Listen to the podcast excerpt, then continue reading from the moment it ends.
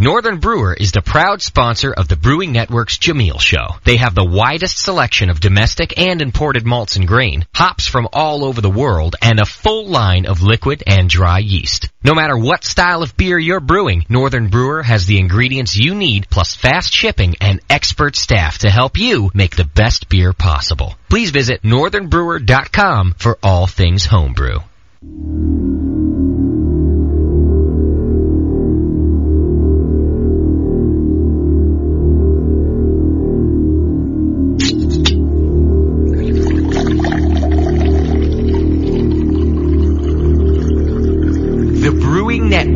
Is proud to present Beer Radio that turns ordinary homebrew, ordinary homebrew. into award-winning beer. Winning beer. The Jamil Show. And now, your hosts, Jamil Zanishev and John Plisse.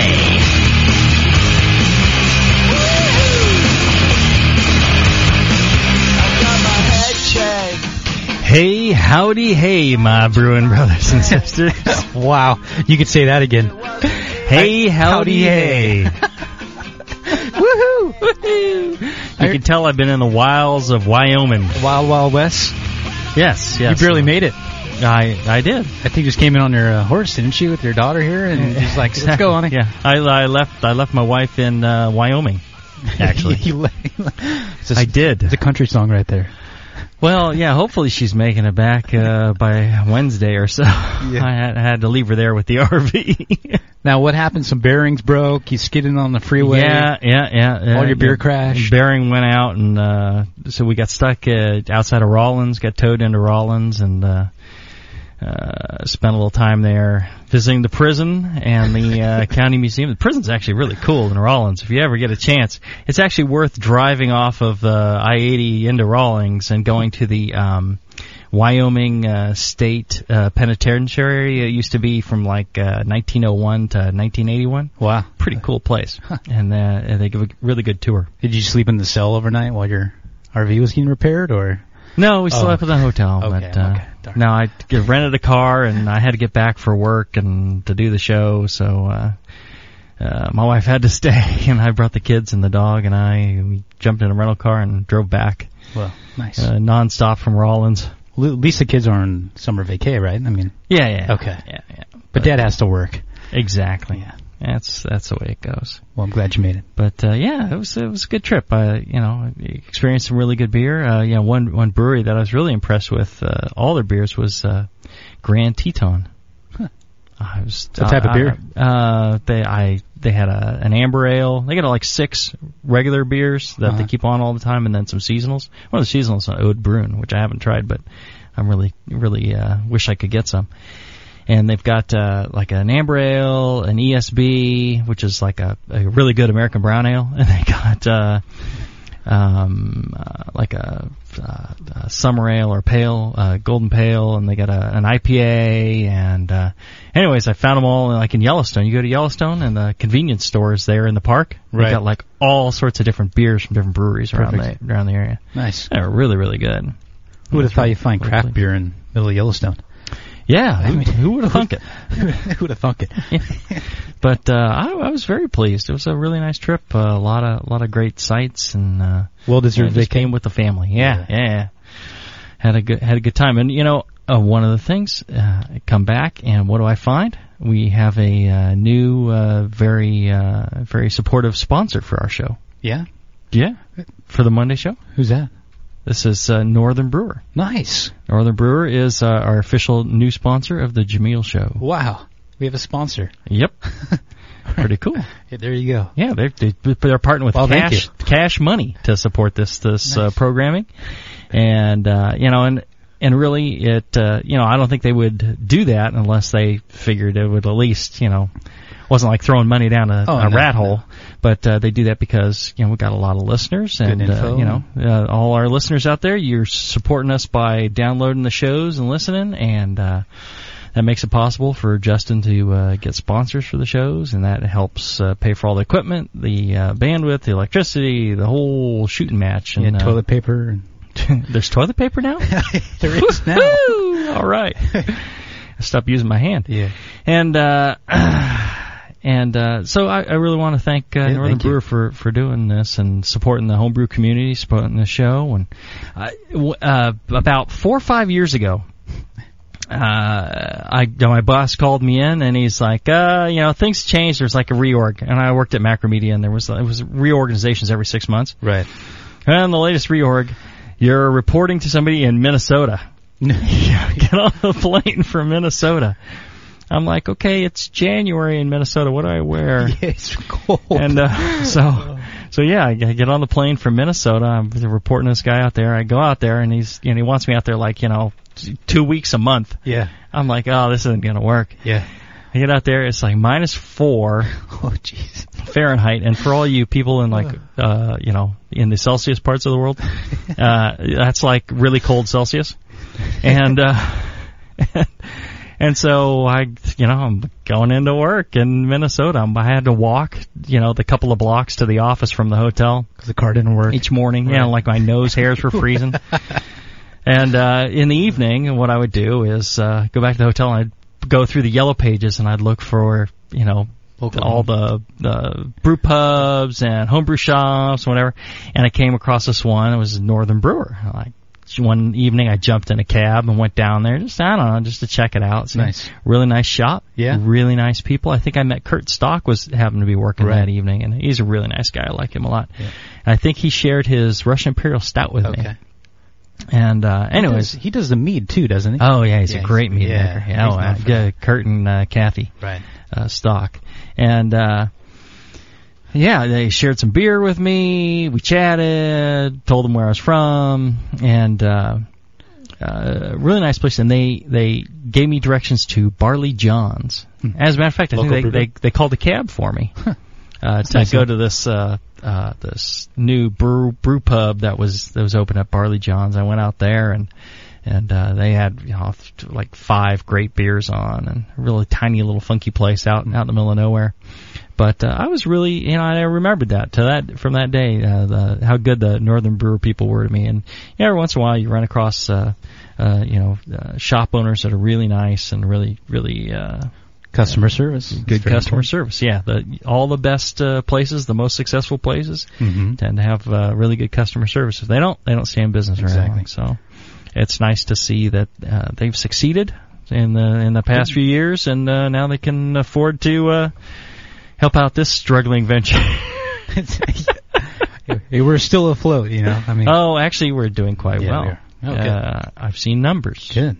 You have to tell me later. I think, uh, yeah, we we got no problems Good. going on down here. You know what I'm most impressed about Northern Brewers are catalogs. They put them, I think, four to six out a, a year. Wow. And they have this comic, and they're, whoever does their artist is, is really does great work, but I'm really impressed. It, it just kind of keeps you plugged in. It's new, it's refreshing. That's you know, cool. And I do. And I look at their catalog. They do a good job on them, too. Yeah. I was talking to them a little bit about it. Um, their design guy is working on that stuff all the time. That's all he That's does. That's how they put out so many of them. Right. But they do look great, and it lets you see the product really well. Right. I don't think they send me a catalog. They will now, Jay-Z. Yeah, okay. They might send you two. All right. Cool. Send it here with their sponsorship. Yeah. So, cool. uh, yeah, I, I'm really pleased to uh, to hear that. Yeah. And, uh, you know, kind of kind of made my day. Anyways, uh, today we are talking about uh, wood-aged beer. All right. And I, this is a I'll tell you right doozy. now, I don't have a specific recipe because you can wood age almost every beer. Yeah. I, so uh, d- tell us about wood age beer, John. What do you got for us on wood age beer? This one's a little bit of a challenge. Um, I think the most important, if you're going to brew wood age beer, is to brew a great base beer. Um, have a great base pilsner, a great base, or a, you could I guess you could oak a pilsner. I mean, there's no rules here. A porter, a Belgian double, um, but what with that with whatever oak you use, um, make sure you're conservative with it at first, up front. I mean, you could always add more later. If you over oak a beer, you can't really fix it. Um, it's kind of like with wine too. Um, but as far as an aroma with this is a, this is a challenge one. I mean, what do you say about wood aged oak beer? Um, depending on the oak you use, well, it's French. Gonna, gonna have some flavors from the oak. Yeah, you're gonna get flavors, but aromatic, if you use a French or American, uh, American tends to be a little bit more aromatic than French. Tends to impart uh, almost double the amount of aromatics compared to French. Um, well, just tell us about, you know, what, the, if you had a wood aged beer, what would you be smelling, tasting, probably seeing? Smell some caramel, some vanilla, maybe some uh, cocoa, chocolate, mm-hmm. toasty notes. Um, and you, you probably even get some of that in the flavor, some chocolate or vanilla coming through. Um, and maybe even a little bit of astringency if you overcooked mm-hmm. it. I mean, that will go away from in time. From the tannins. From the tannins, right. Mm-hmm. But, you know, other than that, I mean, it, it you have to... Exp- it could be almost any beer, be, right? You have to, ex- you know, experiment with oak and right. really just kind of figure out what works for you and what type of beer you brew with. Um, okay. I've found that when you oak a beer, mm-hmm. it's better about a month later after you oak it. And you take out the oak and you let it settle for about a month because it's intense. Mm-hmm. But that's all I have to say. I mean, you can oak any beer. I mean, right. So in the description of an oaked beer, right? It, it the the thing is, it's it should be a good beer of whatever style first. It should be yeah, a good beer. Right. You can't take if you've got a beer that's bad and you want to uh, wood age it. It's not going to fix it. It's not going to fix it. It's going to make it worse. Yeah, it, it, you're you're just wasting your time. You're wasting your your your wood. You're, yeah, you're, don't want to waste it. You know, you're you, you really want to um, start with a great base beer, right? The the question is, you know, what do you what do you uh, what what beer do you choose to, to oak age or wood age? Because mm-hmm. you could you could wood age any in any wood. Now some of the woods are not going to be so great, and one of the reasons they choose oak, French oak, American oak, Hungarian oak, uh, any oak for wine barrels is, uh, you know, it, it tends to do a complementary type of uh, flavor and tends to work well. Right. Yeah. If you think if you did like a pine aging, I don't think it would work out no. very well. Well, hickory or maple, you know, cedar or something like that. I I don't know. I you know somebody can give it a try, but uh, I'm not I'm not so sure it'd be so great. Mm-hmm. So you can oak, you can wood age any beer. The the and historically, what uh, people have aged in, in wood has been the bigger, higher alcohol beers, and one of the reasons for that, or the you know the higher you know hopped higher alcohol beers. One of the reasons for that is that uh, the alcohol and the hops kept the bacteria at bay. Right. The the beer would uh, last longer. It, it could hold up to the rigors of, of barrel aging. Right. So you fill a barrel with this beer, and you're going to get some oxidation, which allows you know certain bugs to grow. You're going to get you know certain things happening, and the higher alcohols help protect that beer. Mm. So in the past, people would uh, wood age only, uh, or tended to wood age only the the, the stronger beers. Mm. Now today we. Have much better control of sanitation. For example, when I uh, prepare uh, my wood for uh, putting in my beer, mm-hmm. I will uh, put in a in a mason jar, small mason jar, and I'll pressure cook it so it's sterile before I put it in. You don't lose any aromatics from doing that at all, you think? I mean, well, it's a sealed container. Okay, so it's all right. Okay. So you get those juices in there, and I right. usually throw the juices in with it. With oh, right. Because I put a, a little dash of water in there to generate the steam. Okay. And then that, that whole thing goes in there, so it gives it kind of a little kickstart. Okay. And it might be changing the character a little bit, might not.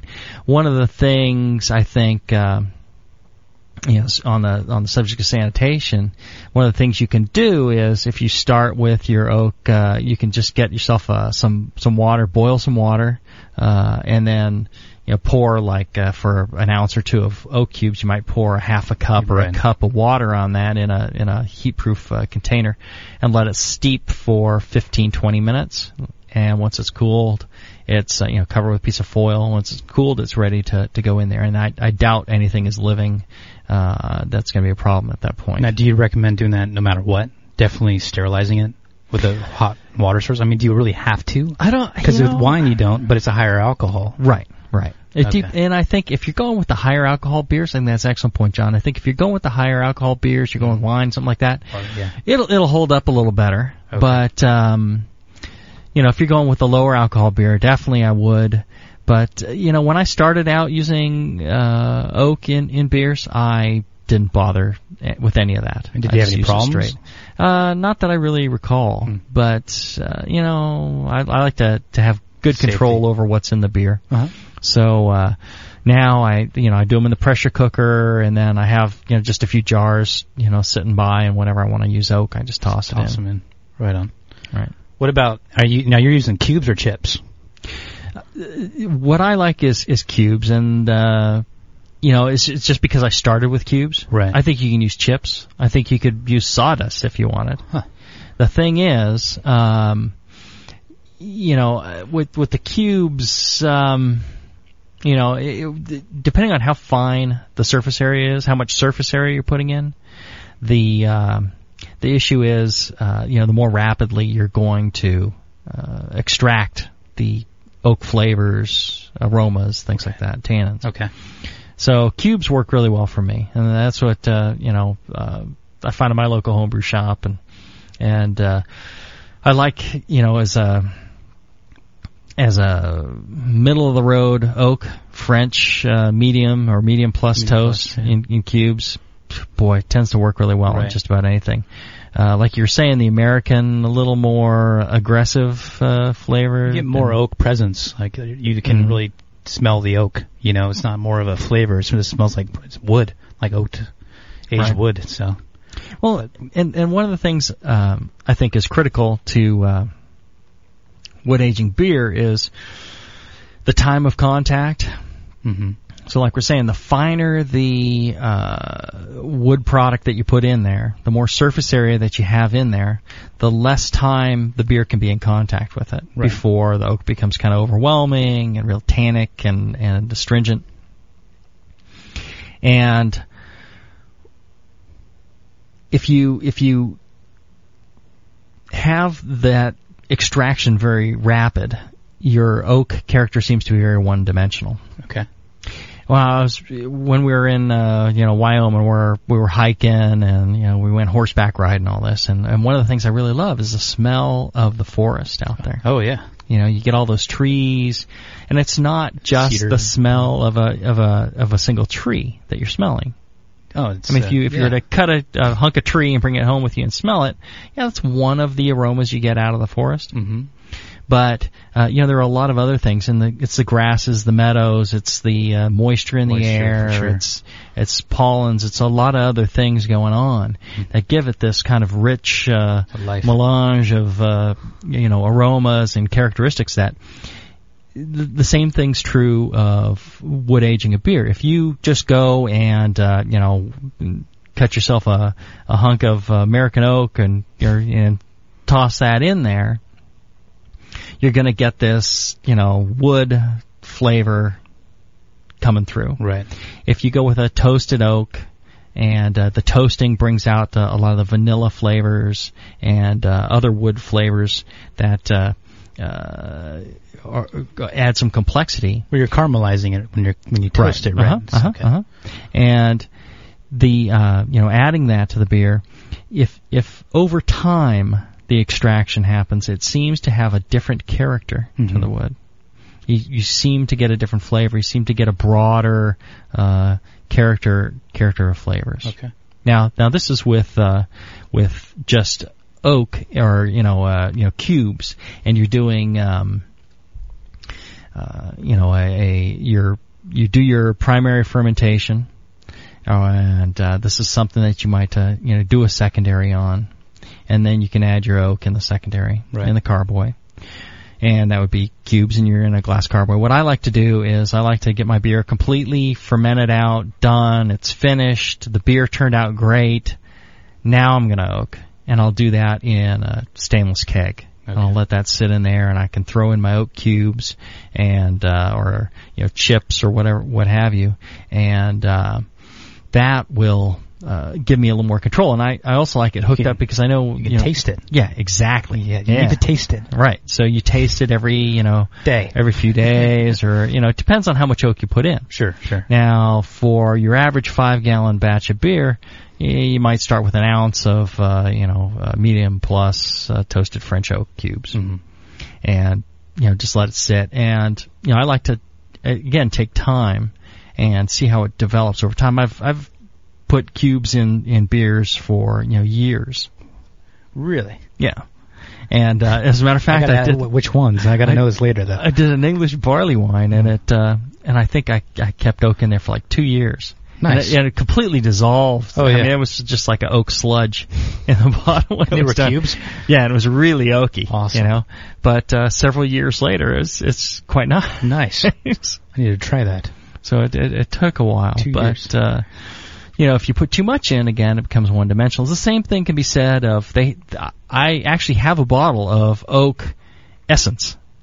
It's like just, toasted it, oak. I think I, I don't know how they do that. They add like alcohol to a to to a grain alcohol to a to a like a wine barrel, and uh, you know, just swirl it around in there. And it's it's brown. It's you know or almost black yeah. in color.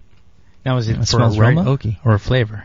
Uh, for both. Really? Yeah, yeah. Mm. I have that, and I have uh, like a sawdust that they do, and you know all these different things. But you know. Again, the the problem with that is it's very one-dimensional. Yeah, yeah. And I think, you know, you want a complexity here. I think you want a chance to, uh, uh, you know, get uh, some of those other caramel flavors, vanilla flavors, some of the tannins. You want some of the tannins mm-hmm. in there. And, you know, whatever beer you pick, you want something that's going to go with those flavors right. and with that tannin. So uh, I think, you know, it's a very important to, to you know, choose wisely on how much oak you're putting in cool. there. I have a bunch of questions for you. So. Okay, when we come back, yeah. we're going to kind of get into the barrel thing as well. Oh, there you go.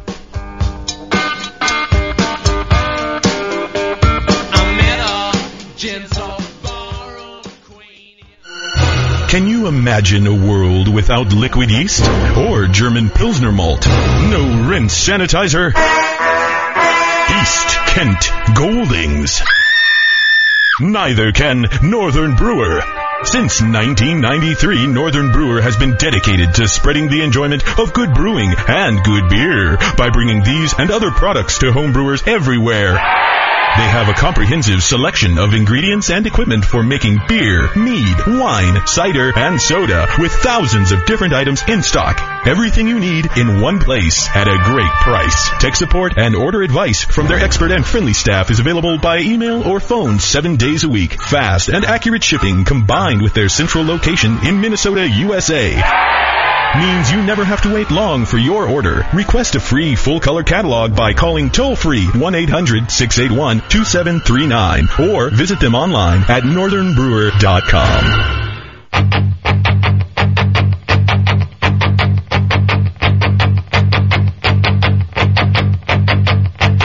This is the Jamil Show.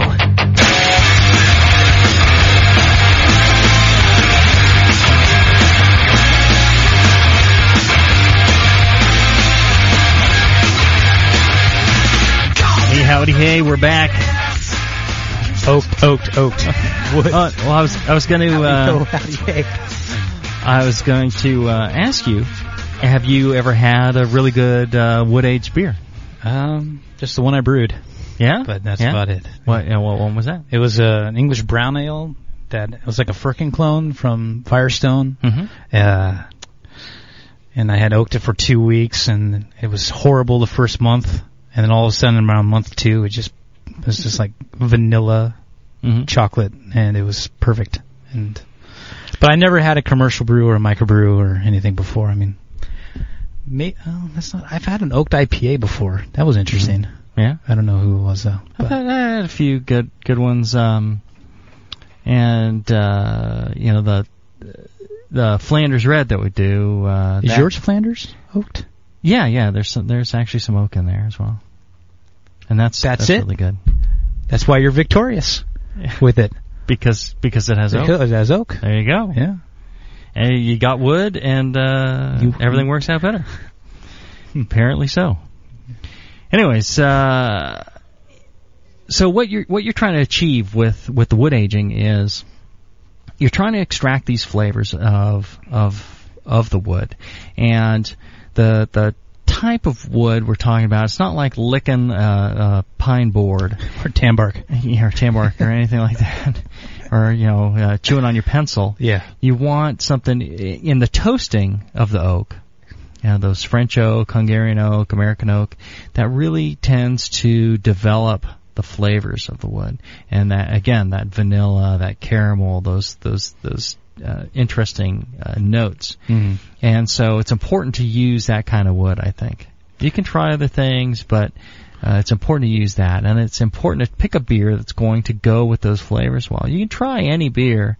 I think any you can oak any beer, but you really um, or you can wood age any beer. I think it's just getting the right characters to kind of meld and the right intensity of, of wood character with that beer. Now, let me ask you this. Would you say that the toast level is, I mean, how high the toast level is, does, is that dependent on how long you actually leave in contact with your beer? I think that's more related to um, the style of beer. So, you know, a bolder beer is you, you might handle um, a, a higher level of toast. Okay. And, uh, you know, or it really depends on a lot of different factors. Okay. And really kind of the, the other flavors in the beer. Hmm. So, uh, you know, a bolder beer is going to, it's like it's like making a fruit beer. In a bolder beer, you're going to use a bolder type of oak flavor. Right. In a, in, you'd use a bolder fruit flavor.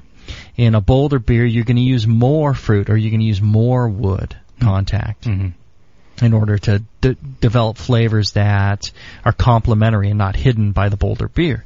In a more delicate beer, if you were uh, trying to wood age a uh, Schwartz beer. Oh, yeah, Schwartz beer, that'd be nice. Or even, you know, like a light American lager where there's yeah, very there little flavor. Okay. Um, you would, uh, you know, pick uh, an oak flavor, or, you know, a wood flavor that's going to be fairly subtle, and you're not going to go overboard with it. Although, you know, uh, you know, so you can you can get any any level of flavoring you want in there, but mm. I would go with something a little more restrained, mm-hmm. just just because you want the beer to still seem like a beer, right? Not like, you know, chewing on a handful of wood, right? But, you know, something complementary flavors, complementary tannins, complementary uh, aromas, complementary uh, even colors. If you're if you're going with a really light colored beer, now is there a reason why you're adding oak in the secondary? I mean, what would... For me, it's more of a control issue. Like you said, it's a very important to taste the beer as it's progressing. So you're tasting it after primary. You take your hydrometer and you see where you're at. Right. You well, I, I, you... I, I, I finished the beer uh-huh. as far as, uh, you know, fermentation goes. It's in the keg. Okay. And, you know, I'm, I'm ready to carbonate it at that point. And I taste it there, and if it tastes about right, I go ahead and throw my my... my oak cubes in there. But you're making a decision. Carbonates, yeah. At that point, though. Right.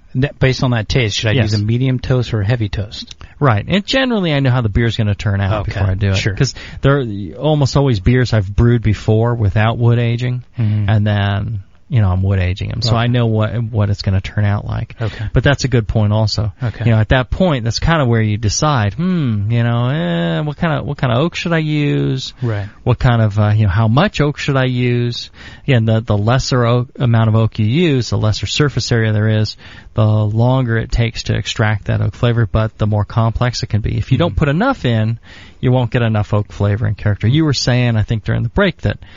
Uh, Those oak cubes are only good for about a year, and then you're not extracting any more flavor from them. Yeah, cubes are nine to twelve months, roughly, and uh-huh. chips are three months. Oh, really? Yeah. Okay, so that's short. That's short, yeah. But there's more surface area on the chips, right? Yeah, that's right. They're quicker per contact. Weight. Yeah, per weight, right. Yeah, so uh, when we talk about surface area and we talk about weights, if somebody tells you, yeah, throw an ounce of oak in there, it's like, uh, are you talking an oak sawdust? You're talking, you know, a, you know, two by two inch piece of oak. You're talking chips. You're talking to cubes. You, what are you talking? Now, sawdust. I never used sawdust. What's what, like two weeks with sawdust? Yeah, I don't know. Uh, you know, it's uh, you know, it's going to depend on the beer. It's going to yeah. depend on the sawdust, but it's it's a pretty short period of time. Mm-hmm. I I really would steer away from sawdust. I would go chips or cubes if yeah. you're going to use a, a wood product like that. Mm-hmm. And I think uh, some of the vendors, uh, some of the homebrew shops have, especially the ones that do a lot of wine stuff.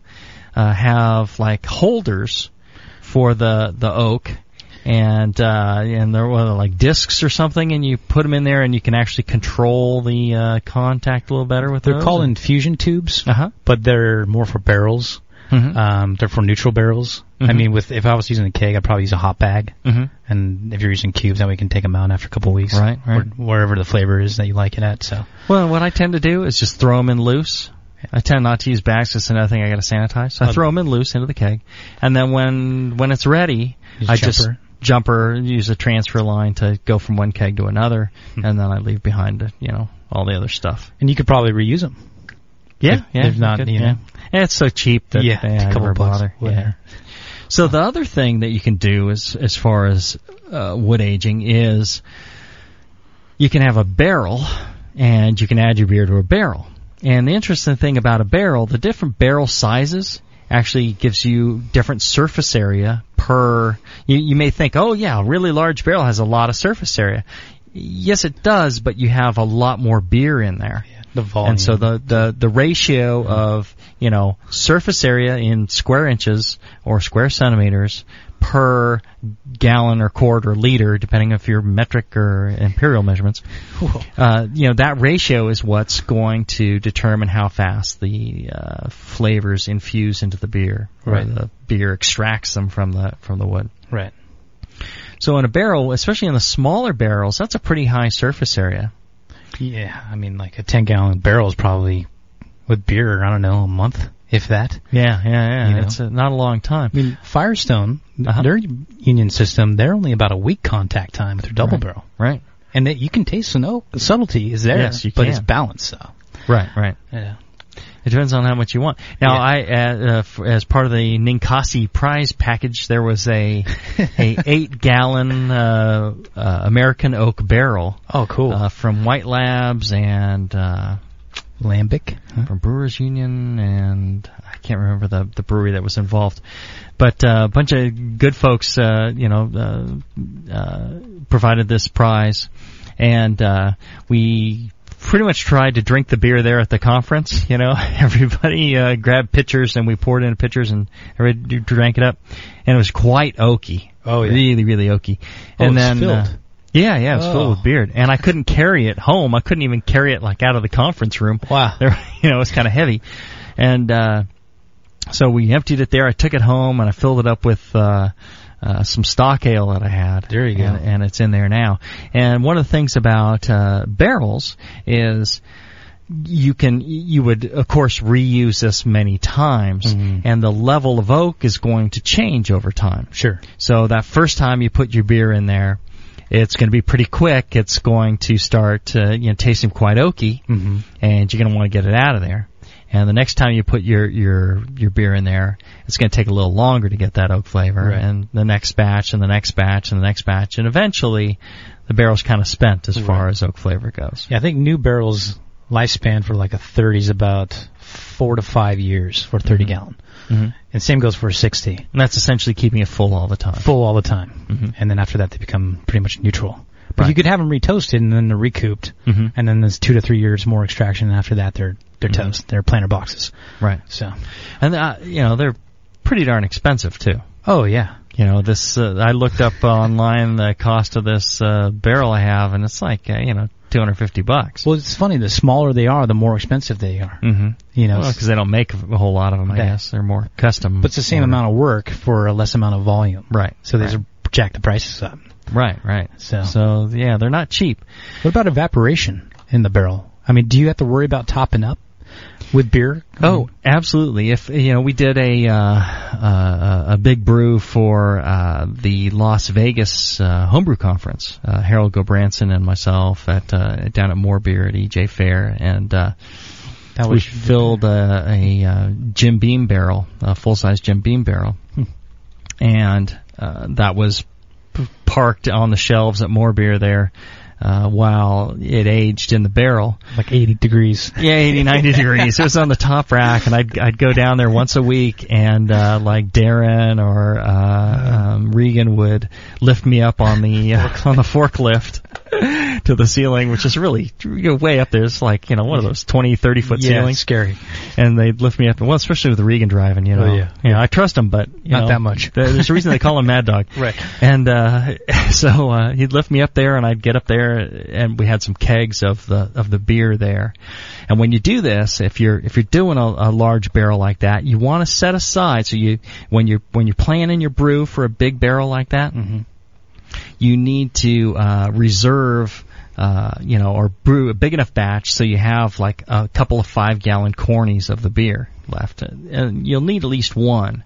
And uh, each week that full-size barrel would lose about a pint of beer every week, or a pint of liquid every week. Right. I had to top up. So there's some absorption going on and some evaporation. Right. Too. It's evaporating out through the through the wood. And it's, you know, they call it the angel share or whatever as it evaporates. Nice. I like that. Yeah. And uh, so you need to keep topping that up. Otherwise, you end up with a, a layer of oxygen in the barrel, mm-hmm. and that's when you get your Brett going and things like that. Now, if you want to do bugs, that's okay. That's, that's, that's okay. But right. Um, You know, the, the wood is porous, and oxygen travels right through that, that wood. It's, it's like plastic buckets. You know, the majority of plastic, certain plastics are, are more oxygen, uh, permeable than others. Right. Uh, saran wrap, for example, is pretty much zero oxygen. It'll go through saran wrap, even though it's real thin, right? It's a good tr- little trick there. But a, a thick, a thick, uh, plastic bucket, depending on what type of material it's made of, oxygen go right through that. Hmm.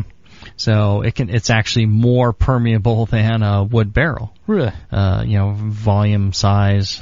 Uh, if you take, uh, you know, some of these things, uh, the, the oxygen go, goes right through them. So this is ideal to do lambics in then too, buckets. Right. Well, and, you know, you want some oxygen, but you don't want too much. Okay. Now, uh, and again, the, on something like a barrel, yeah. It's really a volume surface area ratio thing again. Right. So if you go to Rodenbach and they've got these giant, uh, barrels, mm-hmm. very little oxygen gets through. It's pretty much consumed by all the bugs living on the right in the surface of the wood, uh, right there before it reaches the the beer. Is, you know, yeah. But if you get down to the small homebrew size, you're going to get a lot more oxygen through that barrel. Same yeah. thing in a bucket. Huh. So when you're aging uh, a beer. On the bigger beers, they can handle a little bit of oxygen. The alcohols get kind of sherry-like, you things like that, that and right? that and that that can be nice. Mm. That can be a nice character to the beer. On a on a smaller beer, you're just going to end up with an oxidized beer if you leave it too long. Okay. Uh, that's why if you're doing something like you're wood aging a mild or an ordinary bitter or uh, even a Kolsch or you know any of those other beers, you're going to want to do it in in glass.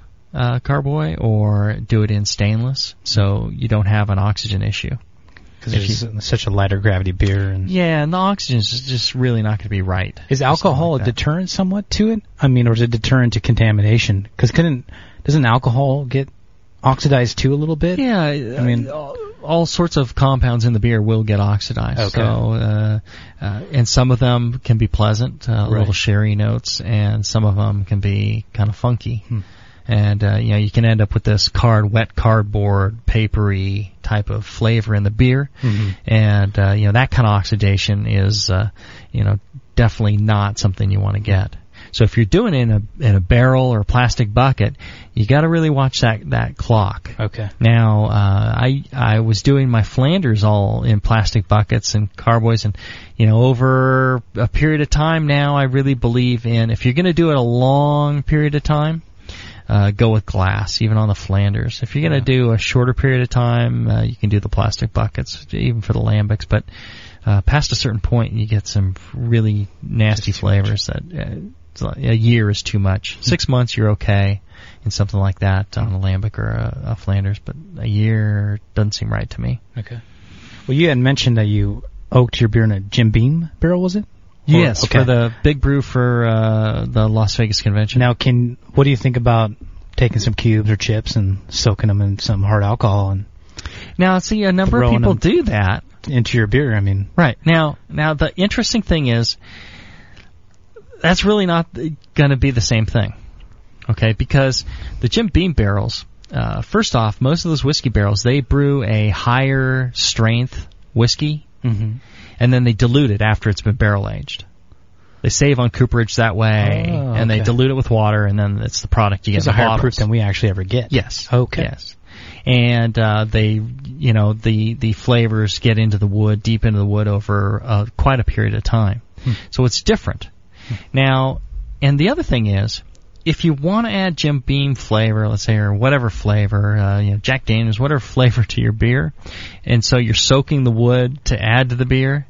Just pour the shot directly into the beer and save yourself soaking the wood, right? Okay. Because it doesn't enough. really do you any good to do that. So you go ahead and dose it with whatever uh, whiskey or bourbon or whatever you like to get that flavor. And when the flavor's right, you know, you go ahead and throw your, your oak in there separate or, okay. you know, at the same time. That way you have more control, too, over the... Yes, oh, far more control. Okay. Yeah, control, it's all about control. Okay. But, uh, yeah, so I've I've heard of people soaking, and they say, well, you know, and that sanitizes the wood and all that. Nah, nah, nah. Uh, you know, it, it, unless you're at, uh, you know, seventy percent alcohol, one forty proof or higher, it's, it's really... Yeah, it's not doing doing a whole lot of good. Good to know. So, you know, heat treat those those oak cubes, and uh, you know, uh, uh, pour in Jim the sludge Beam barrel. All the good. Just pour in your Jim Beam. Yeah, you know, for that. There you go. All right, when we come back, we'll talk more about wood age and beer after this short break.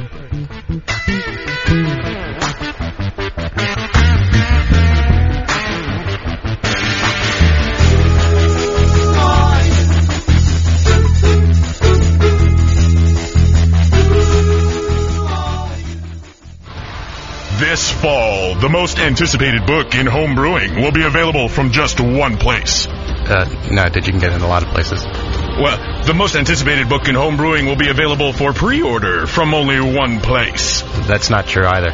All right, smarty pants, but only one place will have it signed. Oh, that's cool. The brewing network dot com offers Brewing Classic Styles by Jamil Zanishev, the most awarded homebrewer in history, and homebrewing expert John Palmer. Available now for pre-order from the Brewing Network store, signed by Jamil himself.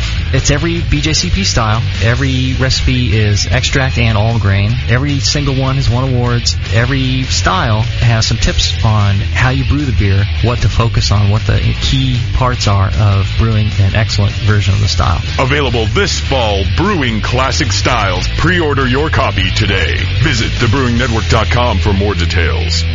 Wow! I feel good. I knew that I would not. Now, back to the Jamil I Show. I feel good. I knew that I would not. Hey, howdy, hey, so we are back. I always feel good when I come here. I got to hear. I really do. Well, I it miss, could be worse. We could miss, not be talking about beer and yeah, thinking about beer. And I now miss, we get to talk. I miss your, your morning coffee enthusiasm, though. Now you get my s- sombering, like, melancholy, drunken stupidness. All right, so All right. Uh, let's get back to the barrel stuff. So on that, that big uh, barrel brew that we did, uh, Harold Gobranson and I, uh, yeah, what, what, the, I, I went and got the Jim Beam barrels from uh, Barrels Unlimited in Fresno, and they gave me a screaming deal on them, like twenty bucks, here you go. Wow. And uh, drove back with them, and uh, the first thing I did was drain out the Jim Beam. You know, you get yourself like a half gallon of and you drink really it. strong Jim Beam. And then... Uh, Uh, I, I I filled the, the barrels with hot water. And, how hot? Uh, uh, you know, one fifty Yeah, one fifty Ideal. Sure, uh, one fifty John says. Or higher. And uh, and uh, I let those sit uh, overnight. They were still hot the next day. Whoa. And uh, then I drained them out and I filled them up with a uh, a uh, uh, an acid. Uh, Uh, sulfite, sulfite solution, acid. Right? Okay. And uh, let that sit there because it was going to be a couple of months before we could do anything with them. I just wanted to, you know, stun what was ever in there and then set them up for storage. How did you store it after that? Did you leave it dry or did you leave some water in there? Uh, I left it with the, the, the solution in it. Okay. It was going to be like a month. Okay. And uh, I built my own rack. And one of the things was I wanted to minimize some of the flavor in there. It was going to be way, way, way too strong. Uh, and Harold and I were talking about where the stock ale was, uh, you know, didn't have a lot of other flavors to it. We didn't want to overwhelm the beer with the with the flavor of this right. stuff. So I wanted to kind of rinse it out a few times to, to kind of turn the, the volume down. Right. After that, took it down to the brewery. Uh, we brewed, fermented, and uh, once it was uh, the beer was done... I uh, took the barrel down to the brewery. Uh, we filled it again with uh, one seventy degree water from the brewery and then dumped it back out. Then we put the beer in it. Okay. Bunged it up, took it up to the rafters, and uh, let it sit there. It, still, it took about five months. And uh, to this day, the, the oak character is in there. Yeah. And you know, we sampled it each week. When right. I would top it up, we sampled it. And I'd, I'd ask, you know, a number of people, you know, what do you think? You know, Do you, do you taste oak? And, you know, after a month or two, a couple of people are like, yeah, I taste oak. I taste it in the background. Some people are like, no, don't taste any oak. Hmm. And once I got everybody saying, yeah, yeah, I taste oak. And some people going, yeah, I taste a lot of oak. That's when that's when it was enough. Okay. And, uh, you know, it's it's mellowed a little bit since then, but it's it's remained fairly constant. It hmm. really hasn't dropped off that much. I think if you're using a, a you know a more raw oak or something that hasn't a barrel that hasn't been conditioned much, you're gonna get a much more pungent flavor that may fade over time. Sure. Versus, sure. uh, you know, it's like when you're using the cubes, uh, you start out with it, and like you're saying, uh, initially it can be kind of uh, kind of much. Yeah, it's over the top. And then and then it can fade yeah. fairly quickly. Mm-hmm. And uh, be be just right. Well, when I brewed a beer with oak cubes, they were only in the secondary for two weeks, mm-hmm. and then in the keg for about two weeks. It was just like it was like licking tan bark. And how much? How much did you use? Two for? ounces for ten gallons for ten cubes. Gallons. See, that's not a lot. Not a lot, but it was there. I could taste it. Mm-hmm. And then later on, it just and was this an American oak, French oak? It was a French oak and an English, you know, base mm-hmm. beer, uh, mm-hmm. brown ale, and it just subdued after a month. And then all of a sudden, all those vanilla flavors and the malt flavors just rounded out, and everything just kind of synergistically just molded. It was awesome. Mm-hmm. And, you know, I think that goes the same with beer and wine. I mean, right. you can leave it in oak barrel a long time, and eventually it'll just kind of round out mm-hmm. and breathe and kind of mellow. Right. You know. So if you've got a set of oak cubes you're using over and over again, yeah, you then, could. you know, it may take a little longer, and it'll be a little more mellow of a flavor. Mm-hmm. You know, that initial fresh, uh, 'cause those cubes are from like a fresh, you know, yeah, toast. New. So, so how do they go about getting this toast? And what do you talk to us about the toast of, I, of the, of I, the I, oak? Well, I, I believe that cubes are old barrels are cut up mm-hmm. and they're recouped or retoasted, believe, retoasted, mm-hmm. and then they just shred them up into cubes for you. Mm-hmm. And I think the extraction time, yeah, for cubes is about a year. Mm-hmm. You know, new barrels um, extraction times four to five years for I think wine or for beer. Mm-hmm. Recouped barrels two to three years. Mm-hmm. Um, Uh, what else? Um, I know as far as how they toast them, and I'm not a cooperage, don't, no, bear with me here, but I believe that if you cook a barrel and they're making them at, at the cooperage, the lower the heat, you can mm-hmm. get the same toast level, but the lower the heat, mm-hmm. you can get the same flavors into them, but the extraction's not as intense mm-hmm. over time. Right. So you can have a, I just bought a barrel for my wine. It's called M L. It's a medium long toast. Mm-hmm. It's the same toast level as a medium plus toast French barrel, but the extraction time's about double the amount of time. Mm. Um, almost seven to eight years I can get out of this mm-hmm. thing. Because I'll be leaving my wine in there for two to three years, mm-hmm. and I'll get the same amount of extraction from a mm-hmm. one year extraction from a medium plus toast. Hmm. So I, I mean, I would say research if you're a home brewer, but if you're going to use oak barrels, you can definitely get into, you know, figuring out what toast levels do for mm-hmm. your beer and different levels and how long you want to leave them in there and et cetera. So. And what about the other ways of sanitizing uh, the barrels? Uh, all I know is the French way. It's um, sterilizing. You it. smoke a cigarette. You smoke a cigarette. Blow it in the hole and you're done. Yeah. You gotta love yeah, it, J V. Our French listenership has just dropped off significantly. They never help out anyways. Um, you prep with one hundred fifty degree water. You soak it on the ends uh-huh. for an hour. Mm-hmm. You start over with fresh hot water, one hundred fifty degrees on the other end. Mm-hmm. And what happens is that end cap on the barrel creates the staves to actually swell, which mm-hmm. creates it to seal. Mm-hmm. And then humidity is produced in that barrel, which creates the seal too. Mm-hmm. And you always want to do that no matter on new or recouped barrels, just because right. it just seals it. Yeah. Um, new barrels, I mean, if if you're going to store a barrel and it's not going to have any liquid in it, mm-hmm. you're definitely going to want to do that after it's a gonna month. Dr- it's going to dry out, yeah. and then uh, when you put liquid back in it, it's going to start leaking. So yeah. you start off with the water, and oh, it helps uh, swell it up. You can't use too hot of water either, right, for, for too long because, yeah. because you end up uh, over-swelling the oak, and it uh, causes some problems, doesn't it? I, yeah, I think you can actually and it cook it, too extract much too much flavors yeah, out of it. Right. And then you neutralize your barrel. And you have nothing left. You have nothing left, yeah. Right, right. So one fifty to one seventy is your zone, mm-hmm. as far as prepping it. So, right, yeah, very cool. Mm-hmm. All right, so we have some questions, Justin, from the uh, chat room. We did lots of good questions today. Actually, everyone's excited about the uh, wood aging. Um, you covered a little bit of this, so maybe just uh, quickly. They did ask about aging with other woods uh, than oak. Uh, specifically, they asked about maple, cedar, things like that. You know, I, I haven't tried any of those woods, but I think, you know. Uh, I, I think with the right selection of, of beer style and the right control over the levels, you never know what you might come up uh, come across with. I I, I would be, uh, you know, I think it's worth experimenting, but uh, you know, I wouldn't do a hundred gallon batch with it. Yeah. Okay. Start out small and, and see what you, see what you do, and send us some samples. I think maple is interesting because I think maple is one of those flavors that people play around with as a sugar anyway, mm-hmm. maple syrup. Mm-hmm. So I like that one. Okay, another question was, um, this was a good question, I thought, about sparging. You know, when we sparge, we try not to sparge for too long so that we don't extract tannins. And then with wood aging, we want to extract tannins. Mm-hmm. Why is that? Are they different tannins? Well, you know, one... It's it's it's just part of the. I think that's an excellent question. It's part of the the wood character, you know, to have a little bit of tannins. You don't want an overly tannin extraction from from the wood. Uh, it, that can be that can be unpleasant. But a little bit actually can add a little dryness. So if you're making if you have a big sweet alcoholic beer like a barley wine, and you add a little bit of tannin to it, it actually helps uh, ameliorate that uh, that sweetness there with with a little bit of uh, the tannin dryness. Okay. Is that an impression of uh, bitterness at all? Tannin flavor coming through in the beer? I mean, uh, well, yeah. Could it be? Cons- I mean, does a form of bitterness and astringency is that? Yeah.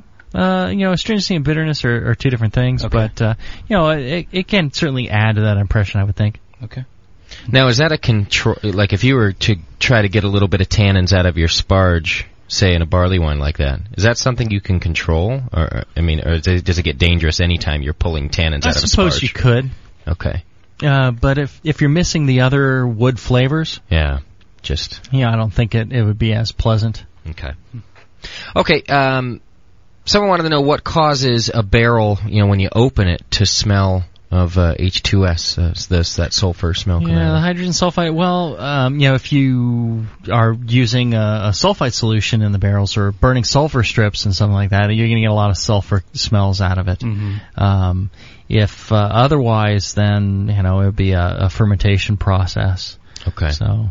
If you're if you're preserving a barrel with sulfite mm-hmm. and you have water and you have a sulfite citric acid blend, mm-hmm. you can get some H two S aromas from it. Mm-hmm. You just want to make sure you purge it and dry it out and purge it with like C O two or. Oh, here's here's a couple of things we must mention before yeah. we go on. Okay, my good friend Gordon Strong, he and, and another guy were nearly killed uh, oh. when uh, they lit a sulfur stick and put it in like a Jim Beam barrel, some bourbon barrel, and uh, the fumes uh, caught fire and it exploded.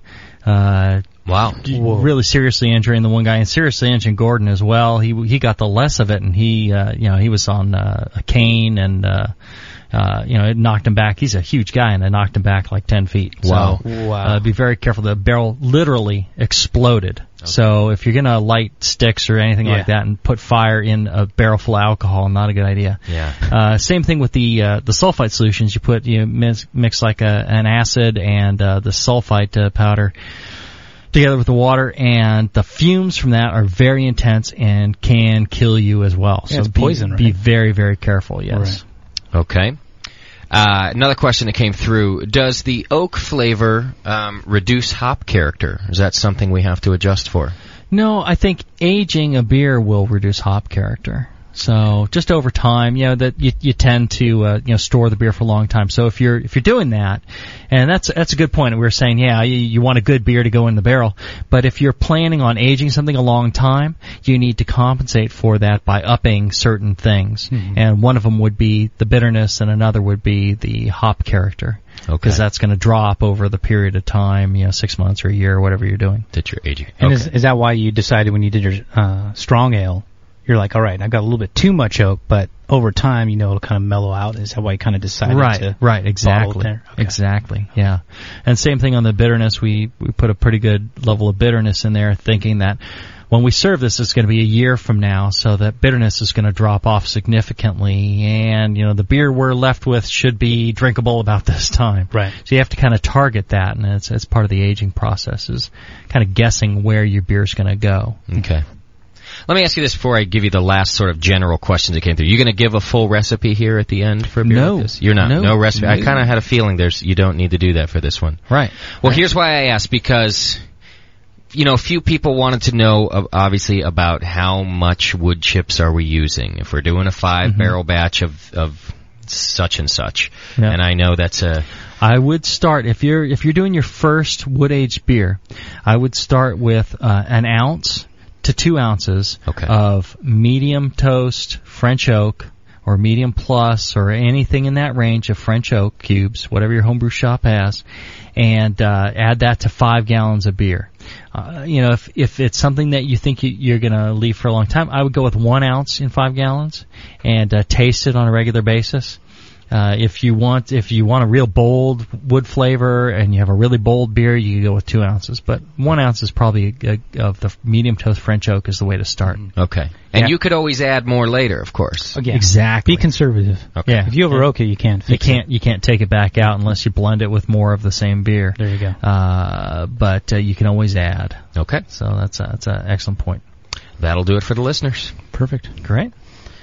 Okay. So uh, that was a whole lot of oak. Yeah, yeah, that was a whole lot of wood.